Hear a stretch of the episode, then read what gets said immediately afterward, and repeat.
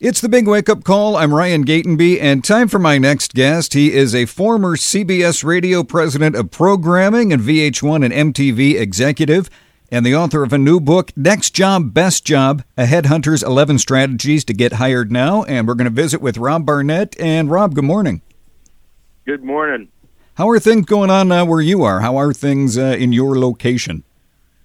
I'm in the great state of New Jersey. All right. Uh, led by my Lord and Savior, Bruce Springsteen. Doing well.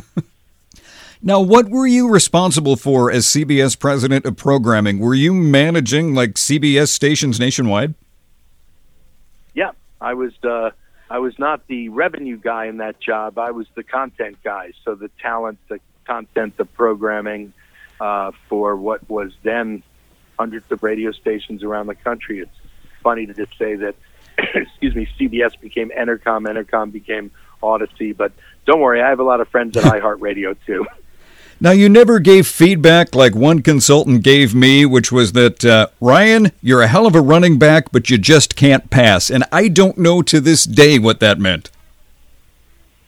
Well, consultants are not my friends. I hate them. I honestly believe, I hope they're listening, that, that these are the people that sucked the creativity out of radio starting back in the 80s and tried to make every single person sound the same and say the same and play the same. I'm not a fan of that.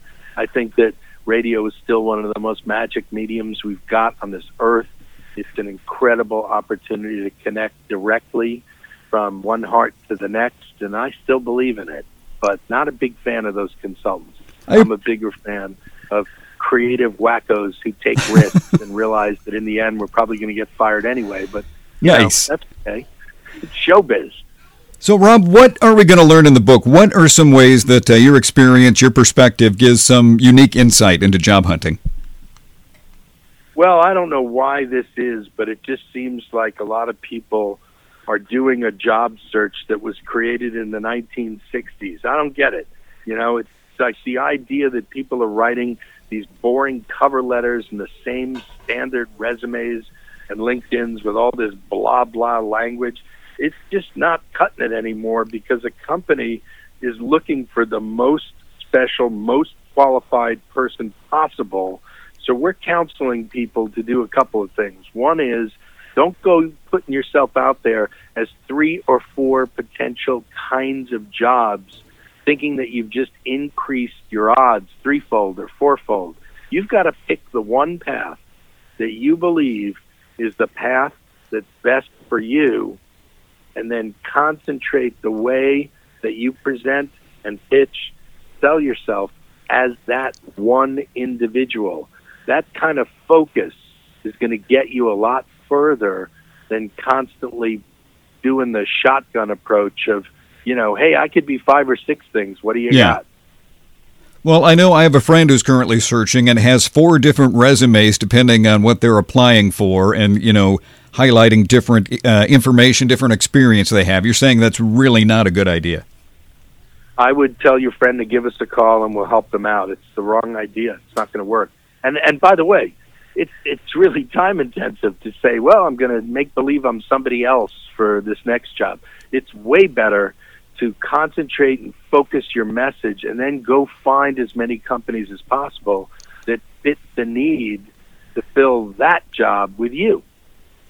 What would you say is the biggest mistake you see when people are trying to get a job? As you mentioned, don't have a, a resume from, from the 1960s, but uh, just just starting right off, are people making one big thing that's holding them back? Yes. And I was as guilty of this as anybody, but now I've seen the light. You've got to make your presentation to every company about them a lot more than you're making it about you. Your history is on the LinkedIn, your history is on the resume.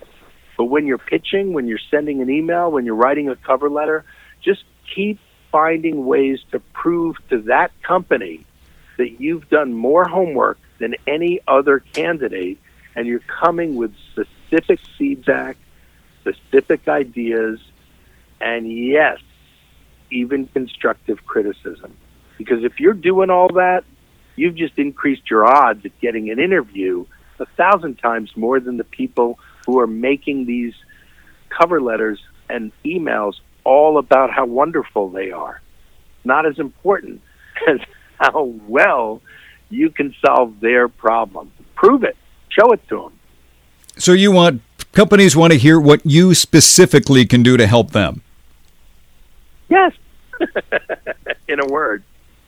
Now that seems simple. That it's uh, well, okay. I know all about you, and, and going on and on. And I feel like sometimes in an interview, people get caught up in that. And and is there? Do you want to turn around and interview the focus on like how your experience can instantly help them? How do you put the focus back on what you can do for them versus when they're asking you personal questions about you? Oh, that's a great question, actually. that's a really great question. You know, like the best politicians you've ever seen on your favorite cable news network of choice. Yeah. You can take that question and turn it back around to the mission that you're there to do. So let's role play it for a minute. If you ask me, you know, tell me about the thing that you're most proud of, and I'm there for, let's say, a job that's about marketing. Let's say I'm going for a marketing job. Okay. Then I'll begin the answer. I'll begin the answer with one of my greatest hits. You know, back in my day, da da da da. But I'm going to keep that as short as possible, and then I'm immediately going to turn it back around and say, you know, I noticed two weeks ago when I was doing my homework, I saw that you guys were marketing X, Y, and Z, and what I liked about that was A, B, and C. You gotta just kind of constantly turn it back around and show them that you've invested the time, the energy, and yes, the passion to really, really, really care about what they're doing. And here's the number one question I always have, and people ask me how I would handle it. The, the interview question of, can you tell us about some of your weaknesses? That That's bogus, isn't it? It's like a pitcher asking a batter, all right, what part of the strike zone can you not hit? we actually write about that in the book we've we've got a lot of those uh, the the lamest softballs, the weirdest curveballs. I got really way too into baseball analogies in chapter nine, oh, great. which we call the perfect thirty minute interview. It's said with a wink. But we did talk about the, the strengths and weaknesses and all those questions.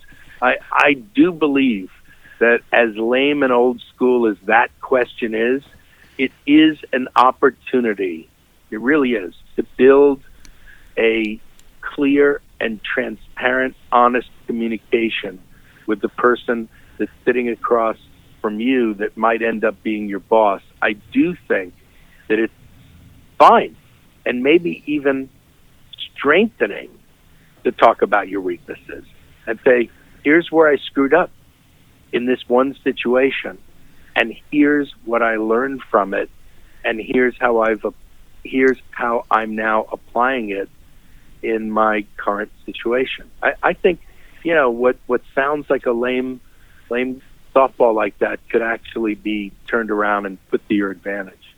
I thought you were supposed to answer it. Oh, my weakness is sometimes I care too much. Is that a weakness?